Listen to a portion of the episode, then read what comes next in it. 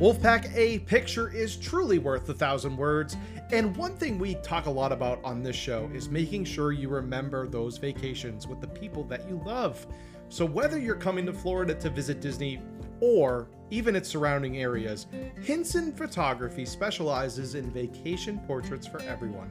This is a wonderful souvenir that you and the ones you love will absolutely never forget. Visit Hinson Photography, so that's H I N S O N photography.com, or call 386 478 8099 to learn more about booking vacation portraits with Hinson Photography. Again, that is Hinson, H I N S O N photography.com, or call 386 478 8099 to learn more about the packages that they offer.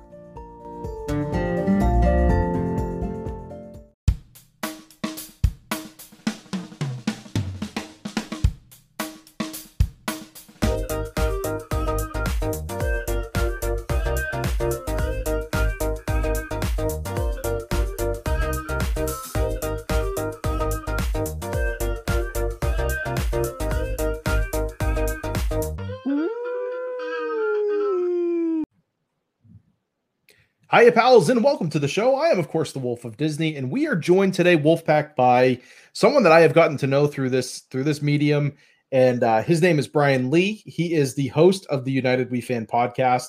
He's also the host of Earth's Mightiest Weirdos, which I get to join him on occasion when, when I'm able to, and uh, we're able to all come together on Monday nights for Earth Mightiest Weirdos.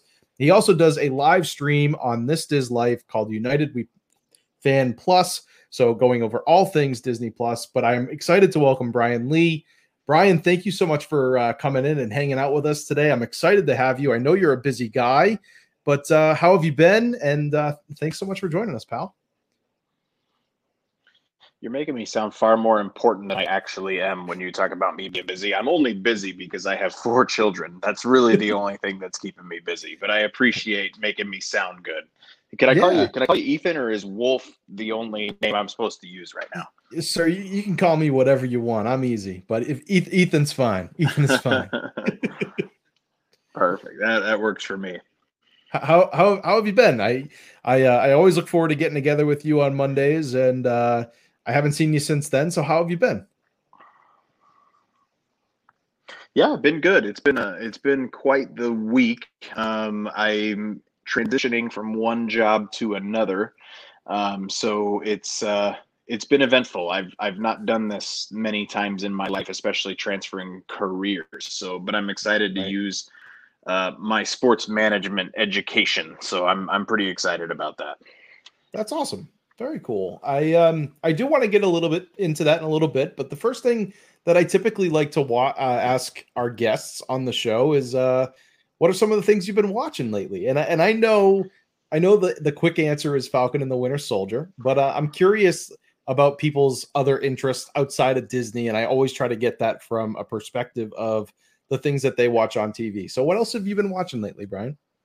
Um, so it's been kind of fun. My kids are getting into like old school Looney Tunes, so we're Ooh. getting just in time to introduce them to Space Jam in time nice. for the new Space Jam movie, which I'm sure is going to let me down and, and many others as well. But um, yep. I said on on United We Fan this week that it just feels like it's a big HBO Max commercial. So we'll see how that how that goes. But no, I I mean you said outside of Disney, I've been watching the Mighty Ducks Game Changers, and I'm actually yes. like surprised at how much I like that show. Um, yes. Gordon Gordon Bombay and and the Gilmore Girl make a good couple, so I'm kind of hoping yeah. rooting for that a little bit.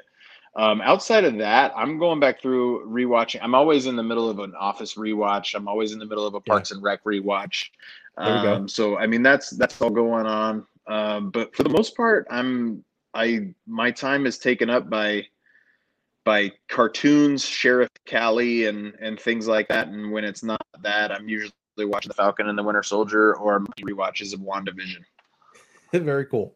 Very cool. Yeah, I um I've definitely I talked a little bit last week with John, but I've definitely enjoyed Game Changers much more than I thought that I would as well. I thought that it would be more kid driven and I think they do a good job of creating a just a family friendly show that I think everybody can easily pick up and watch.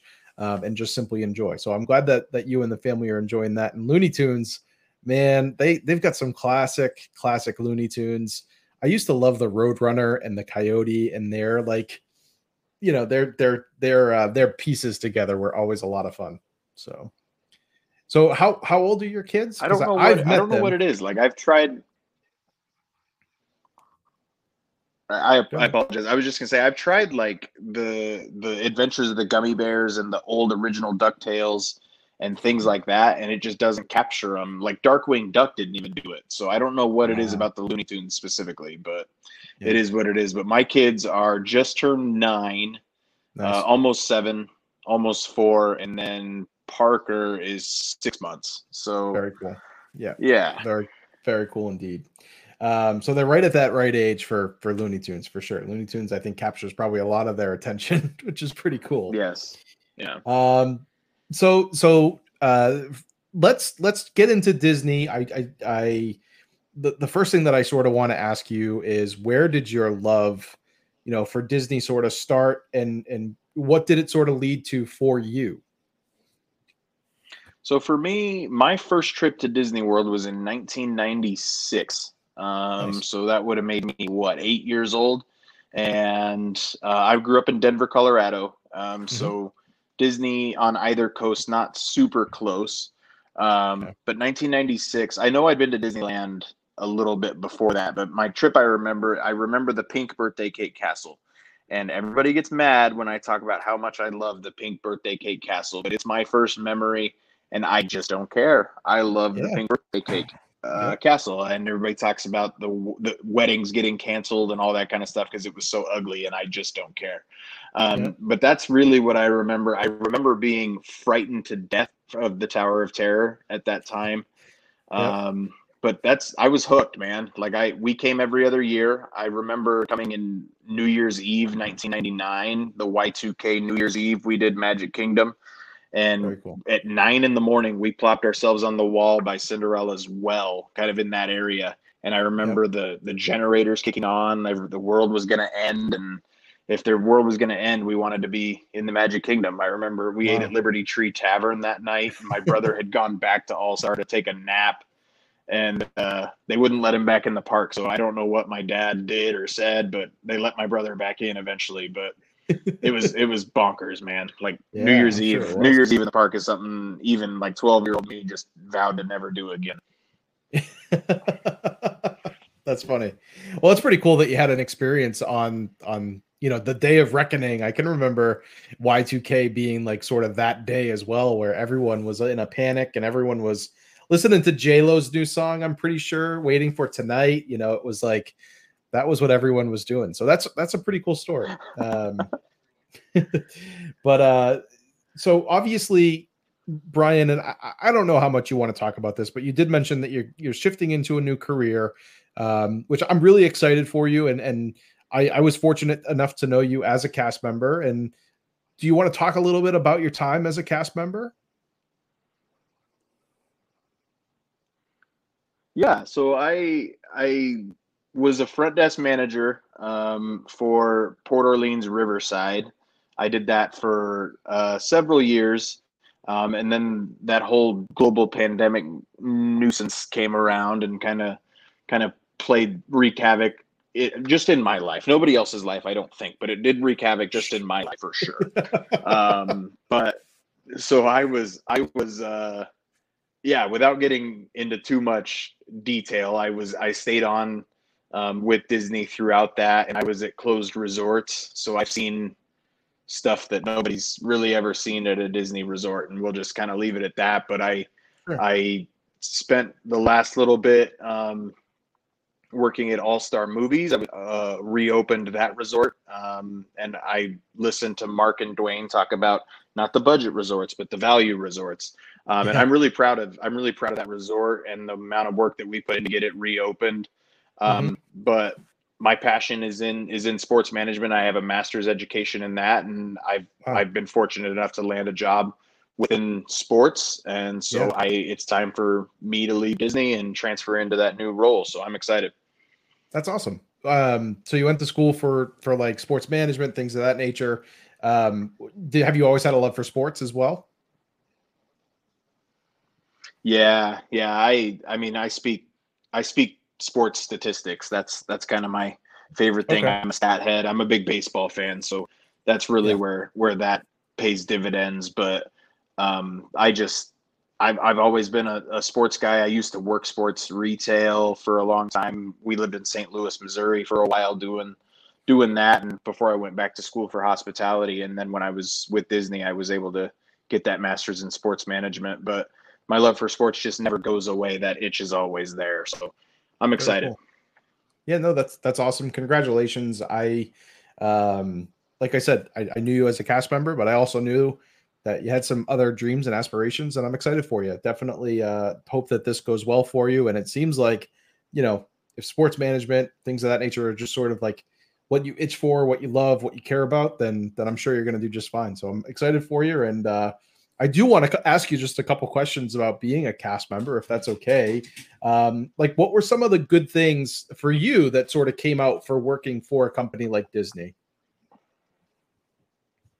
I plead the fifth.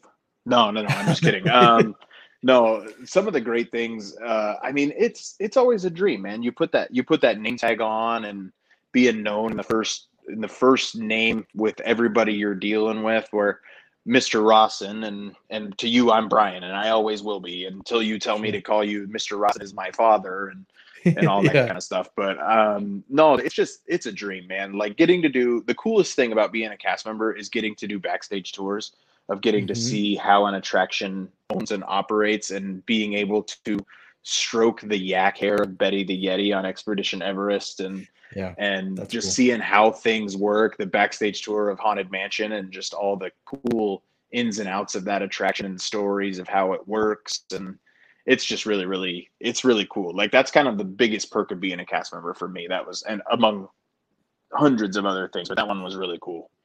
That is cool. So you mentioned two were those two your favorites? Was there like an ultimate favorite of like favorite to go behind the scenes on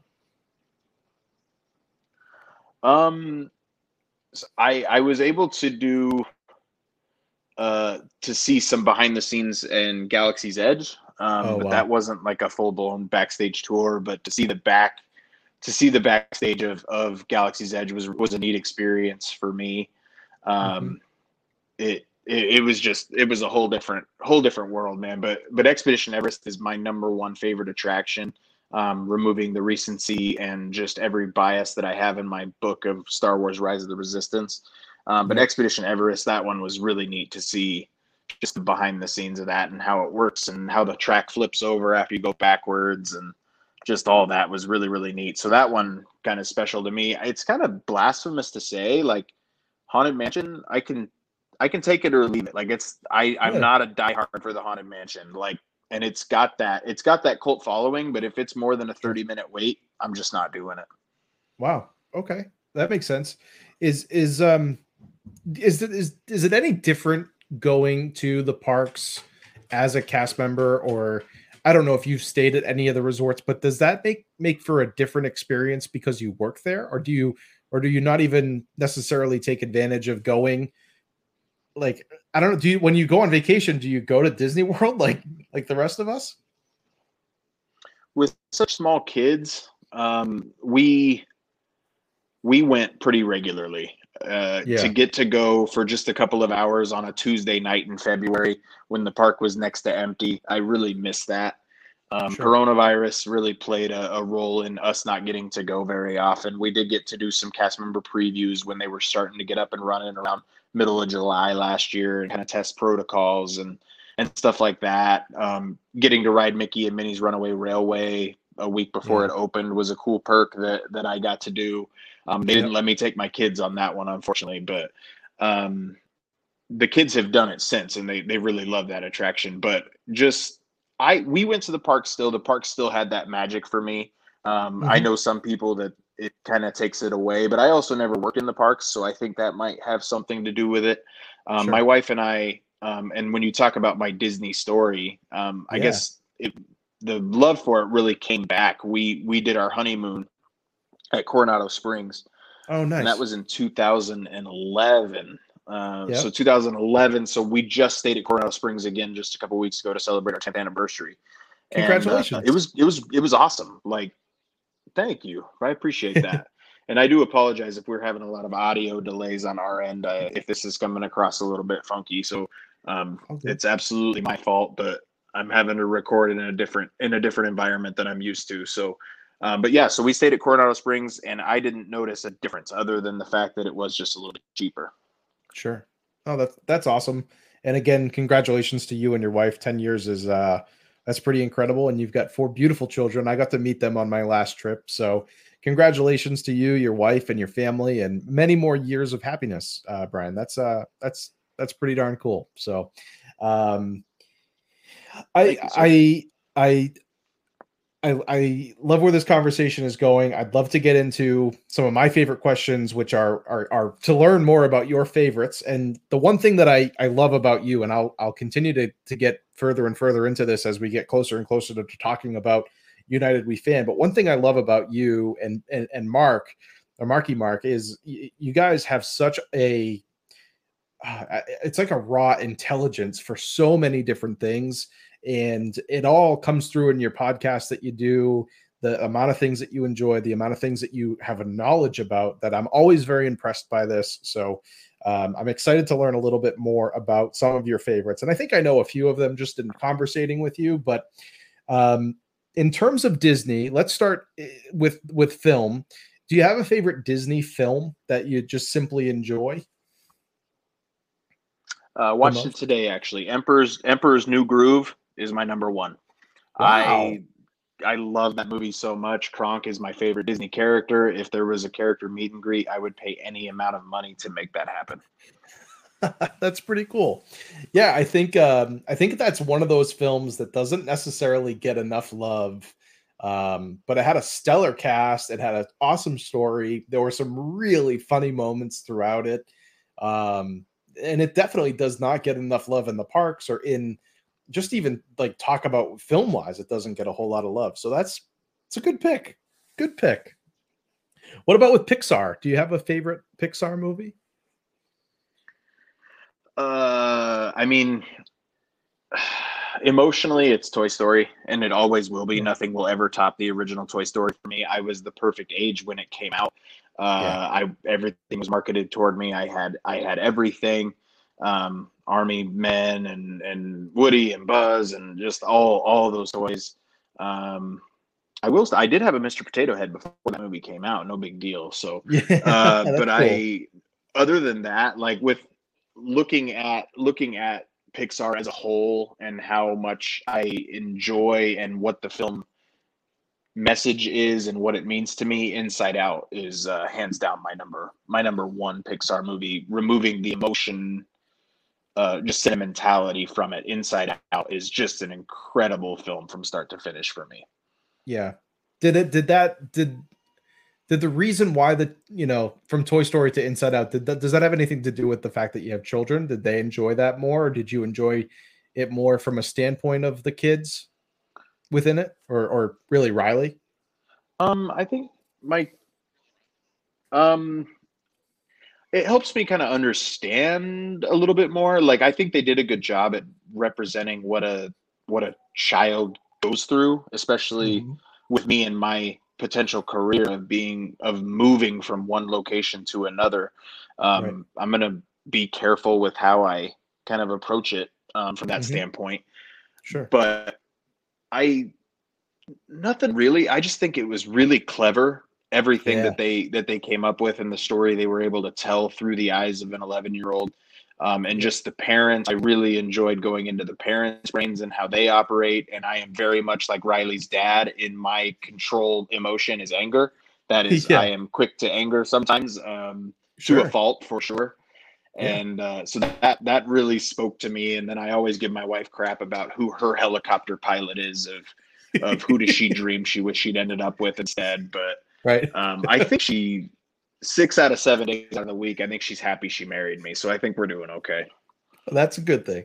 Yeah, I try to say the th- same thing about Jen. I think anytime that I say like let's go to Disney, I become the ten out of ten. I'm the helicopter pilot, pilot, and I'm in a, I'm in good shape. So, um, but but no, Inside Out, I agree. It, it definitely.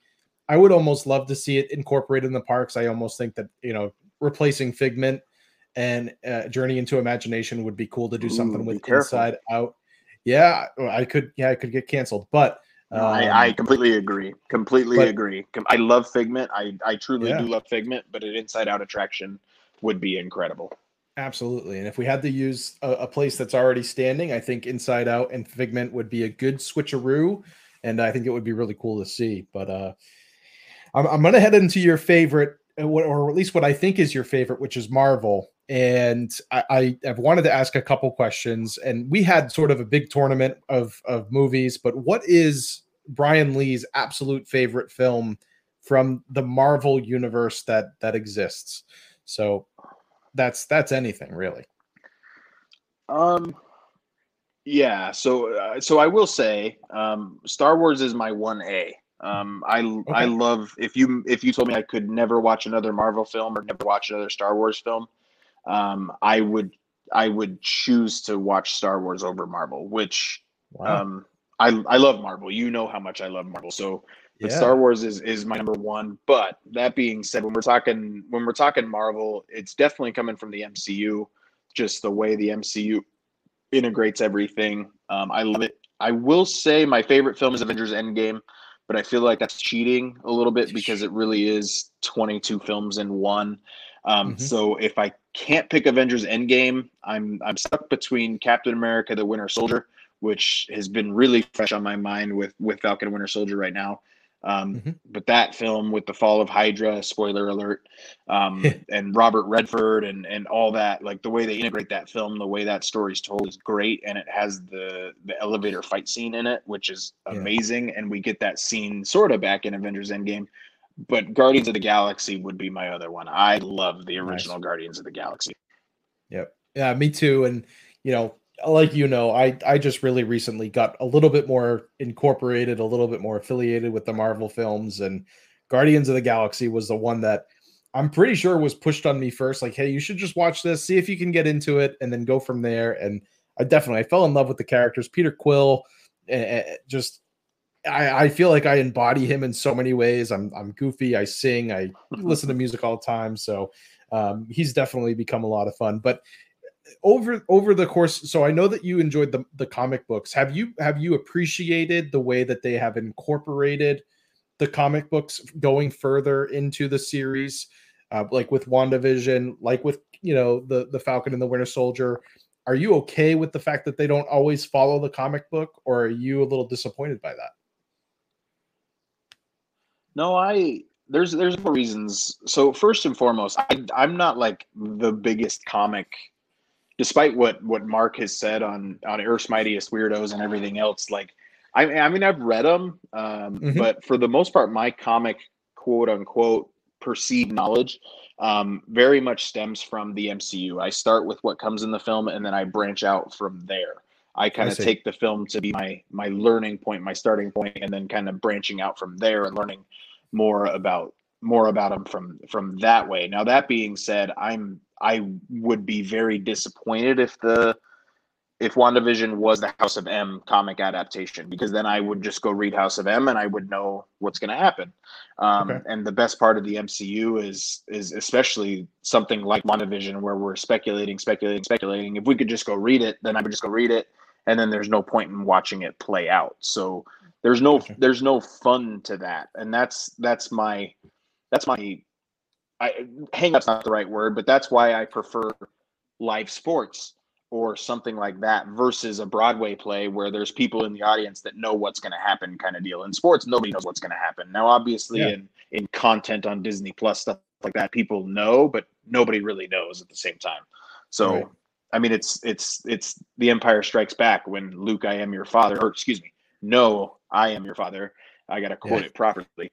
Um, Right. But that's that's like even Harrison Ford, like Mark Hamill was like the only person besides George Lucas that that knew. Mark Hamill popping up at the end of the Mandalorian season two. There was only a handful of people that knew that secret, and Right. that's what makes that type of content watching so much more exciting for me.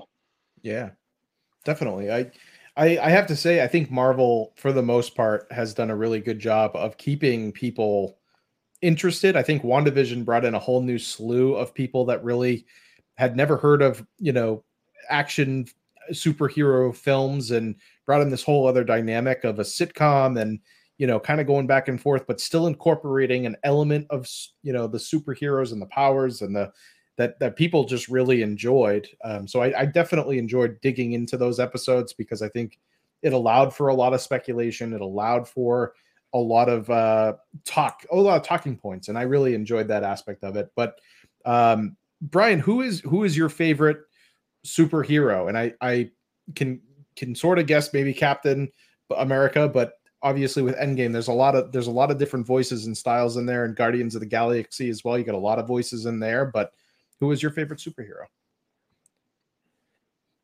yeah steve rogers is is my number one and always always will be um close mm-hmm. not even a close second but second place is rocket from the guardians yeah. um just rocket and the vulnerability he shows especially in volume two when he's talking to yondu and and yeah. just becoming the captain with Thor and and being the rabbit, the adventures of Pirate Angel and Rabbit. Like Thor, Thor's also uh, really high up, especially after Ragnarok. I can't wait for Love and Thunder, um, yeah. and just I loved I loved his character in Endgame and and just the emotion that comes through of him still being worthy to wield Mjolnir.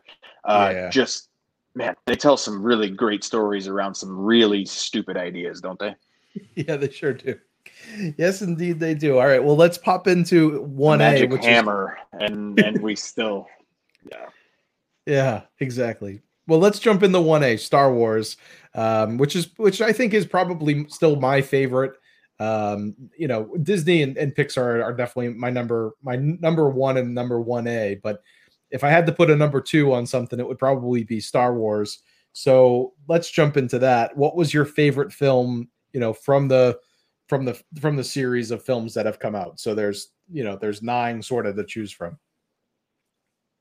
Well, if you counted Solo and Rogue One, which Rogue One I would I would throw kind of in the middle of the, of the group. I, I like Rogue One a lot. Um, nice. Yeah, Solo I like what it did. I hope I hope they can follow up Solo. Um, Donald Glover, Donald Glover is one of my favorite actors, so seeing him as Lando and just absolutely nailing it, I really really yeah. liked that. But my favorite film of all time um, is The Empire Strikes Back, episode five, and it, yeah. I don't foresee that ever ever changing. Um, Avengers Endgame is probably number two, but it, it doesn't even come close to Empire for me personally. Yeah, no, I, I have to agree with you. I think Empire is my favorite as well. And then uh, you know, like like so many other Star Wars fans, I think this question is warranted. But what did what did you think of the um, additional three films that Disney put out? the we'll call it the Rey saga. Um, were you a fan? Were you not a fan? Did you did you did you at least appreciate the storyline? Um, what were your what were your thoughts on that? Uh, I'm I'm a fan to the standpoint of I have a golden retriever named Finn, um, and I okay. have a almost four year old daughter named Ray. Um, oh, so there we go. I mean, I I liked it enough to name my daughter after the lead Jedi. Um, yeah. So Rey, I love Rey. I love the character of Rey. Mm-hmm. I really like uh, the Force Awakens. Um, mm-hmm. I am very frustrated by the lack of creative leads within Lucasfilm at the at the time of the creation of this trilogy. Um, they should have just handed the reins over to J.J. Abrams for all three to let him tell the story that he wanted to tell, and yep. then firing Colin Trevorrow and bringing bringing J.J. Abrams back to really first half of Rise of Skywalker, tell his episode eight, and then wrap up the entire Skywalker saga. That film is extremely uh, clunky. Um, that film does not work for me really on any level. Um, mm-hmm. I, I, it really let me down. I, I the the the best way I can uh, bring up my disappointment in the Rise of Skywalker, and I I will fully admit this. Um, I was at Star Wars Celebration Chicago 2019, the Episode Nine panel, uh, and they showed the trailer and no one's ever really gone, and then you get the Emperor's laugh, and then they Yeah. bring Ian McDiarmid, the Emperor, on stage and says, like that's the big reveal that he's in this film Yeah. and and then he's he stands on the stage and says play it again and they replayed the trailer and i was hyped man like getting the emperor yeah. back was was so so cool and then Mhm. the way they explain it in the film is somehow palpatine returned that's all we Yeah. got and that was super super frustrating for me so episode bet. 9 really dragged that trilogy that that sequel trilogy down for me i will defend the last jedi um, till my dying days. I really do Sure. like that movie. Um, So overall, I'm happy with two thirds of of that trilogy, but it's Yeah. really a bummer that nine ended the way that it did for me. I gotcha. Well, I think I think you kind of hit the nail on the head for me. I think you know I'm I'm I'm not a dad. I don't have a daughter, but if I did, like, what a great way to show off, you know, a female lead in a in a in a powerhouse type of move um, as a Jedi. I think that's so cool. I think it's awesome that your daughter's name is Rey. Like that is very very cool. Um, but no, I enjoyed the series for from a standpoint of the storyline. I can appreciate that they wanted to extend the series. I think a lot of people were excited to get something out of out of the Star Wars saga and, and continue it in some way.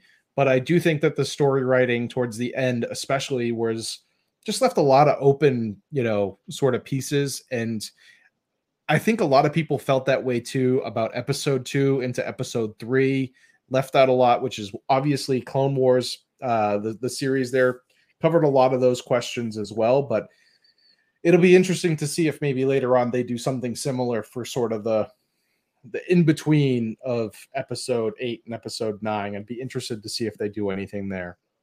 And I think that's maybe the cool thing about those stories is there's such an in between that you could put you could put stories for days in between any of those movies for sure. And and and Rogue One was a was a prime example of that. So Yeah, like I'm I'm hardcore enough Star Wars that uh Star like Ahsoka Tano is is my favorite Star Wars character. Um so Very cool. seeing her show up in live action on The Mandalorian is great, but the the Clone Wars and particularly Star Wars Rebels um the character of Ahsoka and just being Anakin's Padawan, and then in, in Rebels in the season finale for or uh, for season two when she comes back face to face with Vader and seeing Anakin's face through a shattered helmet, uh, just the stories they're able to tell through animation. I I love Dave Filoni. Um, for me, Yeah. he's on the level of Kevin Feige as as running running something, and I I don't want to be the I I don't like Kathleen Kennedy guy, but I just I want her to cease creational control, creative control. I I want Yeah. Dave Filoni to take over. Um, she can run the business day to day, whatever, but I I Mhm. her creative she doesn't, and it's unfair to her because she's being compared to Kevin Feige over at Marvel, but she just can't build a world and build continuity and consistency nobody can do it on a fight Feige level, but it's that's what my expectation is as a Star Wars and Marvel fan.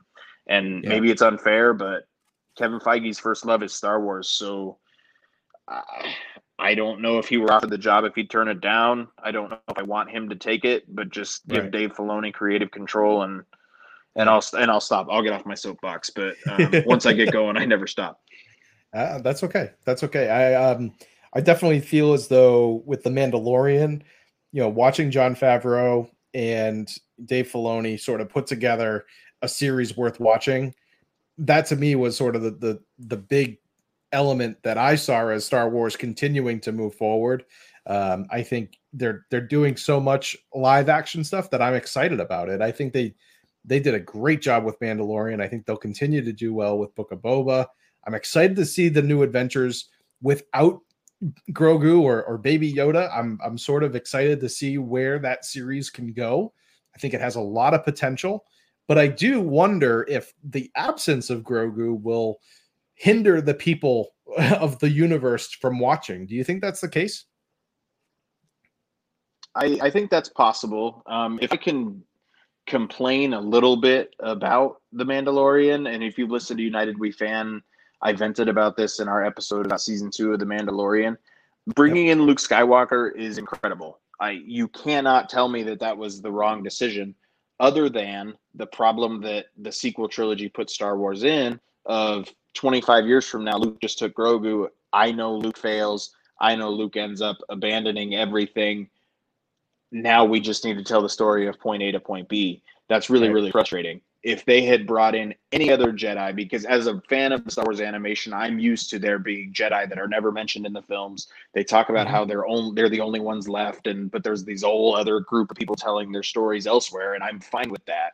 Had it been any other Jedi besides Luke Skywalker, I think the potential is much stronger. So mm-hmm. for them to kind of box themselves in with it being Luke Skywalker actually bummed me out a little bit. Other than the yeah. fact, holy crap, that's Luke Skywalker from Return of the Jedi. Sure, the CGI yeah. is whatever. I don't care sure. about that kind of stuff. But from a storyline perspective, it just brings it down a notch for me. I it took until seeing R2D2 before I was like giddy out of my seat. Yeah. I feel that. I feel that. I um I'm curious, Bryan, have you ever played like any of the you, I don't know if you're a video game player. Have you ever played the Battlefronts or um, Fallen Order of uh, the Star Wars. They've got the new one, Rogue Squadron. Are you are you a gamer? Do you play any of those? Or have you? I, I'm I'm the farthest thing you would call you would call a gamer, um, but I okay. I do have Battlefront, Battlefront Two, Jedi Fallen Order, and Squadrons. Um, nice. I set them on the easiest setting so I can get through it, and I know the storyline. Um, cool. That's basically it. Um, I really liked the character of Cal Kestis. I don't. Yes. I don't want to claim that I think Cal Kestis should have been the Jedi at the end of of Mandalorian, though that would have been cool. Um, but when you're talking about cutting out the film audience to the TV audience, when we're talking mm-hmm. TV audience, the video game audience, like that's an even right. bigger Easter egg. Um, sure. So Cal Kestis would have been would have been cool. Um, his droid BD1. I would like to see him in a, in a live action role. That was a cool droid. Um, and Star mm-hmm. Wars is all about the droid. So um, yeah. that would have been cool. So I do know the storylines of the games, but it's yeah. big waste of money for me, honestly, because most of the time my PlayStation's just sitting there and I spend 60 bucks to play a to play Jedi Fallen Order one time through, and then I don't pick it up until the next Star Wars game comes out. I got you. Yeah, no, I that's that is essentially why I asked because I wanted to get your take on on um, Cal. I, I, I just recently started playing the game myself, and I, I, found myself thinking, oh man, it would have been really cool if he showed up to you know to save the day, and then you could have had a whole nother series. Because I do agree with you in the fact that I think bringing in Luke in, in spoiler alert for those of you that haven't had the opportunity to watch it yet, but when you bring in Luke to the Mandalorian, you you sort of close off or or you you open up the idea of I want to see what happens here, and you know we know the downfall because of we've seen the other film, or you know I need to know what happened here. So I, I agree they sort of put themselves in a pretty pretty tough box where I think that if you had brought in maybe someone that wasn't as known, you'd at least have the potential of like, all right, that closes this book out altogether, or it opens the door for uh, the potential of another series. So when it made a lot of uh, sense to bring in an actor to play Cal Kestis in the video game too, because it's that Cameron Monaghan kid. He played Ian Gallagher on on Shameless. Like, if yep. you're going to bring in an actual actor per, to portray a video game character, like it, it only makes sense to bring him in at some point. Like, why spend yep. that kind of money unless the kid was literally just willing to do it for peanuts to be a Jedi? Like, I suppose that's possible too. But true, very true. Yeah, I'm not sure either. But uh, let's let's head over into the parks. This is this is always my favorite conversation because I think for me this is why I started this podcast. It's why I uh, I enjoy getting people on to to talk about you know the parks themselves. And so I'm curious, Bryan. Eh, obviously, you know you I know you've been to all four parks, or at least I assume that you have. What is your favorite park to go to, whether it's by yourself or with the family? And is there a, is there a difference So it has to be in Florida, right? I can't pick the the two California parks. You can if you want to. You're more than welcome to. So I I prefer Disneyland Park and California Adventure over any of the four parks in Florida. Um, but I do know that uh, that your listeners are primarily Florida based, so I'll, I'll I'll just I'll just stay there. But I will just simply Okay. say that combine the Magic Kingdom and add Galaxy's Edge, and you have Disneyland Park, and it's Wow. it's amazing. So um, Okay. but I oh, so I'll stick in Florida though. Um, my Okay. favorite park, hands down, is Hollywood Studios. Being the Star Wars fan that I am, um, I love Rock and Roller Coaster. Even though I'd be fine if Aerosmith left. Uh, Yep. Hi, Alicia. Um, and uh, Tower of Terror is amazing. Um, number two for me uh, is Magic Kingdom. yeah. Um, being being a cast member for so long, having to park at the transportation and ticket center and then get to the Magic Kingdom is really the only thing that prevented me from ever going as often as I wanted to. Sure. Um, just because it's such a pain in the butt to to do. Um, I then I'll go with Animal Kingdom. I Mhm. the safari's amazing. Um, Pandora Pandora is wonderful, even though I don't give two craps about Avatar. That's Sure. not a movie that I that I care about. Mhm. I missed the hype um, Yeah. of Avatar. Um, let's just say I was at a point in my life where I literally couldn't go see it. So I, I had heard that. about it for six to eight months before I was able to go see it. And Yep. it just it missed the mark for me. Yeah. Um, but the land is really cool. Flight of Passage is a great attraction. Yep. Um, Na'vi River Journey, uh, much to be desired there. It's one cool animatronic, and that's all it really has to offer for me. Um, Yep. And then Epcot. I'm not an alcohol drinker, um, and Sure. I I eat like a five year old. Um, so there's not a ton that Epcot has to offer to me. Um, I miss Crash Test Dummy Test Track tremendously. I wish it Sure. came back. Um, I like soaring over California more than soaring around the world. Okay. Um, but still, um, Epcot, I would still rather go to Epcot than to go many other places. Like, don't get me wrong, but it's my fourth out of four. Gotcha. No, perfectly understandable. Do do you do you have a favorite place to eat within the parks? Or or do you prefer to eat I at love the, the, Mexico? Pavilion at Epcot. Yeah. Uh, yeah, so I mean, I like I like California Grill um, at Yep. at Contemporary. Mhm. Uh, I like the Mexican Pavilion in Epcot. I really, really like the Mexican Pavilion, the one inside the pyramid, the San Angel Inn. Um, I really Yep. like, really like that one. Uh, Le Cellier over in Canada is also wonderful. Yeah. Um, My favorite snack found at Disney um, is is the beignets down at Port Orleans French Quarter. Um, I really do enjoy those beignets. Um, everybody talks about the boozy ones. Again, I don't drink alcohol, so um, Sure. I don't know much there, but um, there's just there's man, there's so many there's so many good restaurants that we never got to go to. But if I had to pick one favorite, man, Whispering Canyon's a lot of fun at Wilderness Lodge. I really cool. I really enjoy eating there, especially when you compare it price wise to some of the other places around. Mm-hmm. Um, I like Whispering Canyon. Very cool. Very cool.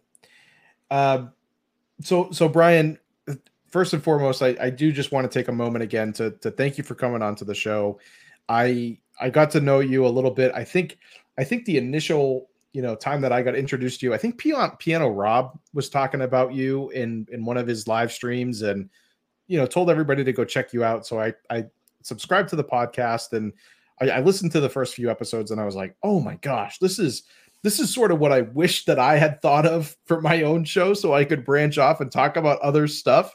So I live vicariously through you guys and I I consistently talk to you know virtually both of you when you guys are when you guys are potting and I have the opportunity to listen in and uh I just I really appreciate your show. I, I love what it brings to the table. I love the dynamic that you and Marky Mark have. You you're both very similar, but you're also both very different um, where, where you just seem to have a really good time. So, can you tell us a little bit about um, where the idea came from for this podcast?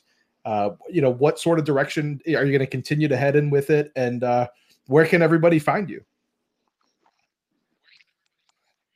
Yeah, so United We Fan, we are part of this This Live Podcast Network. So next uh, Sunday night, April 25th, we're going to do United We Fan Plus, which, as you said earlier, focuses around Disney Plus, kind of what's on, what's coming, what you may be missing, um, kind of stuff. So that's that's a lot of fun, and that was originally my idea for what what we what we turned out to be is is we wanted it to be narrow enough that you kind of bring in people um, but not so broad or not so narrow that you're that you're stuck. You know what I mean? So yeah. Um, for me, it was a kind of what Earth's Mightiest Weirdos has turned out to be is talking mostly Marvel. Um, that's kind of what my original thought process was. But Mark, um, he's he's a Broadway guy. He's he's a lot more branched out than I am. Um, for me, mm-hmm. if we talk what's on Disney Plus, then I get to talk Marvel, I get to talk Star Wars, and I get to talk Gordon Bombay and the Mighty Ducks, and I'm happy.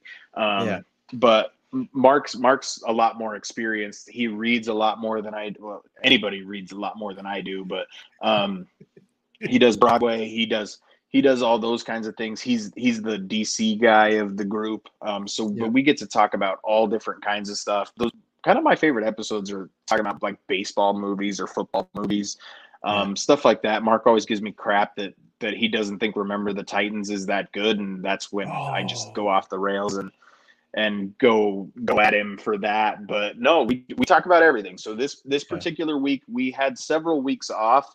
Um, so there's a lot of news for us to catch up on. So a lot of this week is is catching up on the news and and everything mm-hmm. else. But it, it doesn't box us in. We talked we talked forever about um, the Space Jam trailer, and then we go right into the astronomical amount of budget that the Lord of the Rings show on Amazon has a 465 million dollar budget for a TV show like Jeff Bezos found it in his couch I'm sure but still like that's insane um, right. so then we we talk about we talk about all kinds of all kinds of stuff stemming from that and then we talk about Spider-Man into the Spider-Verse which is my yep. personal favorite animated film of all time um, yep. and technically like that's Marvel but it's not even it's not even Disney Marvel so um, right. but I will extend the official invitation to the wolf himself to branch out and come and discuss The Office with us on our next episode. I will happily oblige, and uh, I declare I'm coming on. I can't wait. I am. I'm excited to talk about The Office. The Office is probably uh, one of my favorite series uh, outside of the Disney World uh, stuff. I Michael Scott and I and Jim like if the two of them could combine, that would be me in almost every regard. So I consistently pretend that there's a camera somewhere and I just look at it like, you seeing this? Are, are you all seeing what's going on right now? So I do that a lot. So especially when I'm at work. Um, so it is again. It is my uh, favorite series of all time. So yeah, um, it's gonna be a fun. Co- it's gonna be a fun conversation. Yes, I have taken extensive uh, notes in case the day should ever come. I, I, I, I took a lot of notes yesterday. I am excited to talk with you and, and, and really just just be on United We Fan. Like I like I said, whenever I'm in my truck and I'm listening to you guys, whether I'm whether I'm on lunch or I'm driving in or I'm driving home, I'm consistently talking to you guys about your opinions and you know, you guys, like I said, you guys just have such an awesome dynamic. I enjoy the hell out of your show. So, Wolfpack, if you're not listening to United We Fan, please, please, please, please take two seconds, close out of this, head over to the Apple uh, podcast uh, app, type in United We Fan. They've got the coolest uh, cover art I've ever seen. Click on it, hit subscribe, listen to the next episode, and the wolf himself, myself, Ethan, I will be on uh, their next episode. So I'm excited about that too. So, um, Bryan, I thought it would be fun. Um, I wanted to dig a little bit more into your parks love. I wanted to play a game with you. Um, the the game is really simple. It's called Worth the Wait.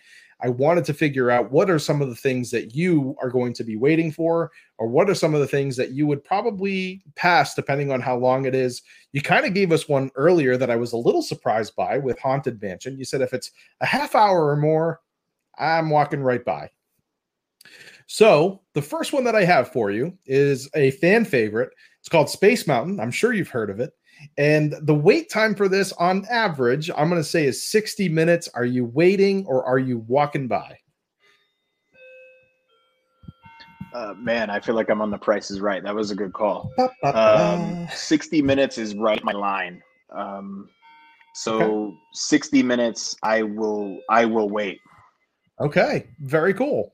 I think 60 minutes is normally. I feel like that's what I walk up to when I've been around for a little while. I've probably already done it because I go right when I go to Magic Kingdom, but 60 minutes I think is about right. Um, let's head over to Splash Mountain. I'm curious.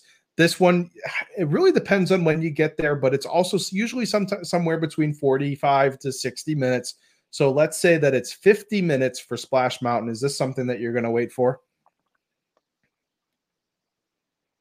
Oh, 100%. My line for Splash is 90.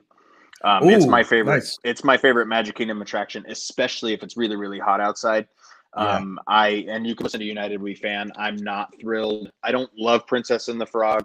Um, yeah. I I'm not excited for the retheme.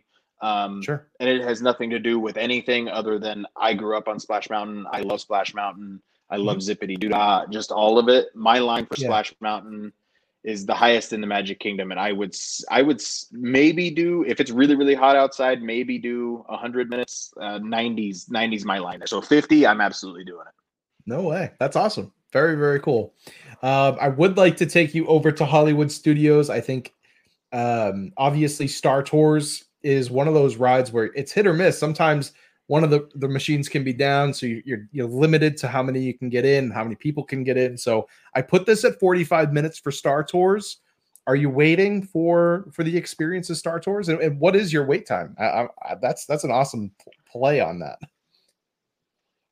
40 45's a little bit long only from the standpoint of if you go right at the end of the night it'll be a posted 25 and it'll actually be 8 or 9 um, yep. 45 i would i would pass and come back later awesome uh, okay. my line is probably tw- 25 for 20 to 25 if it gotcha. was rex if it was old original star tours which we actually talk about on united we fan this week coming out on wednesday um, yeah if it was Rex, I would I would wait the 45. I really would. Nice.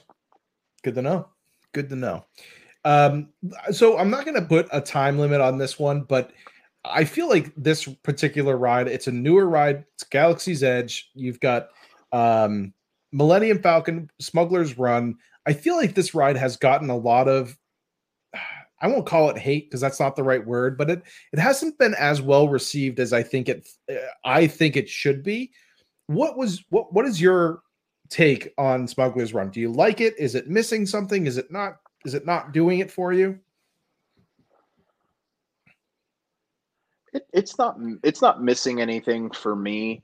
Um, I so I went to Galaxy's Edge in July of 2019 when they announced the opening dates. They announced the end of May for Disneyland, and they announced it was originally late fall. So when they yeah. announced the opening dates and, and all of a sudden it was August 29th of 2019 when when um, Galaxy's Edge was going to open in Florida, we'd already kind of made plans to go to Disneyland because I didn't want to wait until late fall. And then it was, well, we could cancel our trip and wait a month and go here.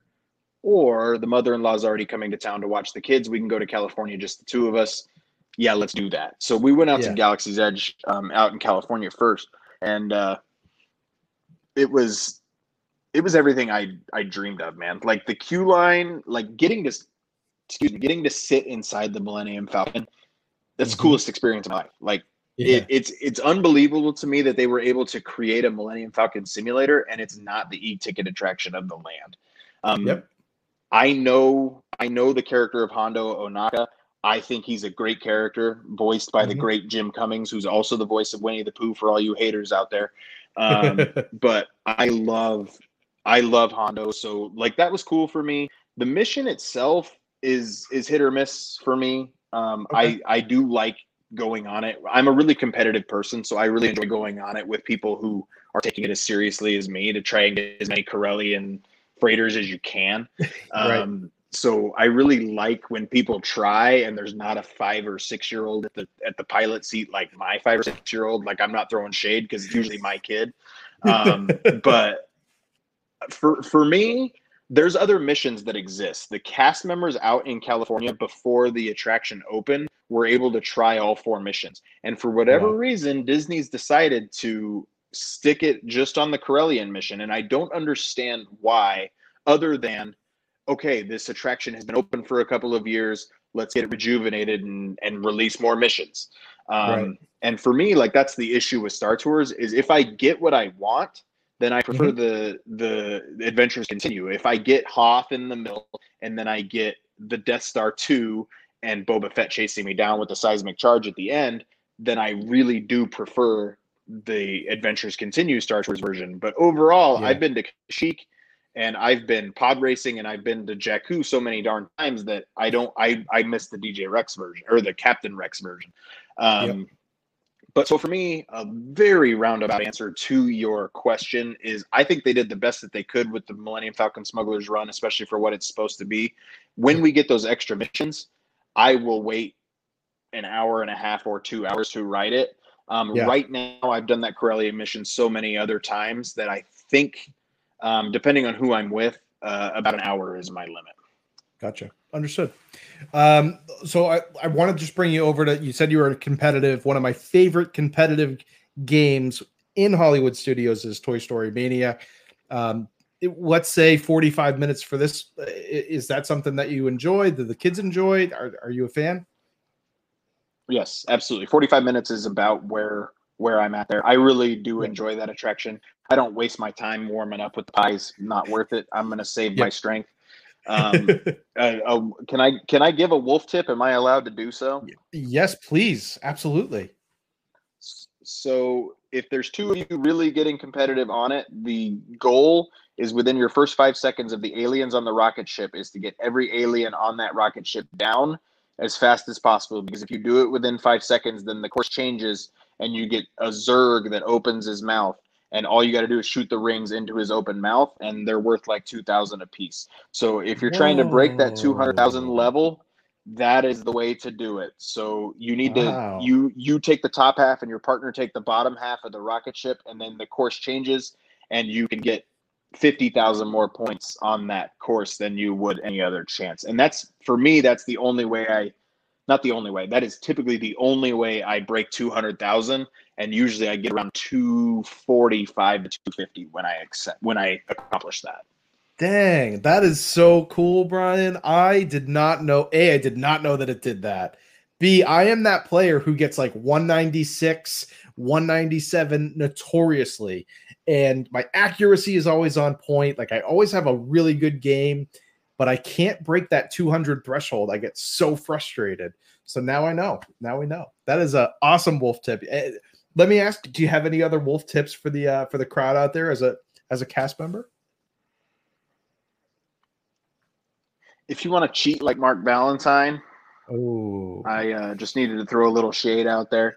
No, I'm just kidding. But check out Mark Valentine's uh, video on Buzz Lightyear Space Ranger spin on where those uh, where those targets are at. I don't know. I'm sure there's other tricks to Toy Story Mania. I don't know any of them other than that Zurg one. Um, Interesting. But other than that, Wolf Tips use the rider use the rider switch to your oh. utmost advantage. So for you and the Facebook user, you have no kids to use the rider switch for. But when you've got a baby, use it to get the to get your other kids on mm-hmm. everything twice because the kids yeah. will be ecstatic. And uh, most people know about the rider switch, but they still don't know how to quite use it. I am not saying abuse it. Don't do anything dishonest, but make sure you use it to the utmost advantage. Yeah, awesome. Very very cool. Um, the last the last ride that I want to bring you over to is Soarin'. It's my personal favorite. Uh, I'm going to put this at 60 minutes. I think it's maybe a little bit long, but for Soarin', which I know you said you prefer Soarin' over California, but Soarin' over the world, 60 minutes, is that something that you're waiting for? So I, I, it is now. Five years ago, when there was the crowd games where you had to get the crowd to do the games on the video board and and whatever, you couldn't yep. pay me to stand in that. I I'm the sports fan that goes and I hate the wave. I just I I just don't enjoy that kind of stuff. Those those crowd games, it was mm-hmm. too loud, it was too busy for me. Um, yeah. so I would only go on it if I wasn't gonna get wasn't gonna get stuck playing those games. So that was what a 30 minute wait probably. Um, yeah. I I really I really enjoy the additional uh, Concourse C, which has added yeah. the efficiency of that ride tremendously. Um, the only reason I prefer one, I love the golf ball that comes flying at you, um, but two, I love the orange grove smell. Like that's really yeah. why I like soaring over California more. Um, yep. But soaring over the world, like I know it's it's one of your favorites. I if if you told me soaring or test track, I'm gonna pick test track Yep. Um, even though Tron track, it's not really my not really my thing. Um, Sure. For the same reason, I don't I don't I wish you could actually customize your cars more. Like I almost wish they kept your score a secret until the very end. Um, Yeah. Rather than because I'm I'm competitive, man. Like I got to get Right. into the 230 range. Like that's what I'm shooting for. I want the top car of the day. But uh in Toy Story Mania, I'm just shooting for the top score of the hour. I can never do top score of the day because I just don't know how. But I uh no, I Soarin' 60 is about my about my limit. Living with the Land is actually my personal favorite Epcot attraction just for what it is Nice. and the wait times. Um, but even that, like 20, 20 to 30 is probably my limit at Living with the Land, but I really Yeah. enjoy that attraction. Yeah, no, living with the land, I think, is an underdog attraction. I would say uh, anytime that I've gone on it, we usually get on its walk on, or it's like maybe five to ten minutes. So it, it is. It's a it's an underdog attraction that I think doesn't necessarily get as much appreciation as it should, and uh, it definitely is an awesome way to sort of look at the way the world or, or, our land helps us and nourishes us and all those things. So uh, great, great, great, great, great, great. Um, It's great Bryan, for thanks- looking for uh, hidden hidden Mickeys as well. It's the hidden Mickey treasure trove. Very, very true. Uh, Bryan, again, dude, thank you so much. I, I appreciate you.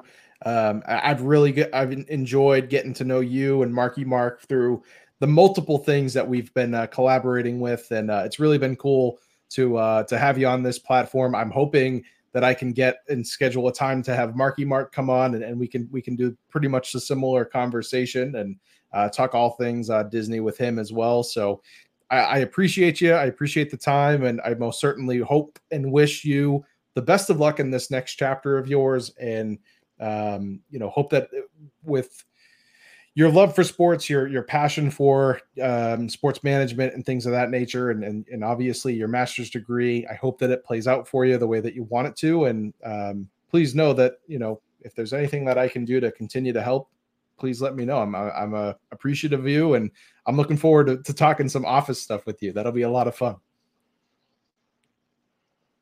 Absolutely. If the Avs meet the Bruins in the Stanley Cup, the only thing you could do for me is put on some uh, maroon and blue. All right, we'll uh, we'll see what happens. Oh, that, that that could be a fun little uh, wager we could do. We'll we'll have to figure something out. but uh, but no, no. Like I said, thank you so much. I hope I- that uh, I hope, go ahead. I just want to say I appreciate you having me on, and uh, I hope, Yeah. uh, like I said, catch up on the Wolf of Main Street first, and then come on over to United We Fan. Absolutely, absolutely. I look forward to uh to to being on with you, talking some uh, office stuff and Wolfpack. If you haven't yet, uh, since I told you to do it a little while ago, close out the app, head over to uh, United We Fan, the podcast, subscribe, listen, hear these guys out. They talk about so many awesome things that we all know, we all enjoy, and uh, it really provides for awesome conversation. Until then, Wolfpack, please remember to be kind, wash your hands, and we will see you real soon.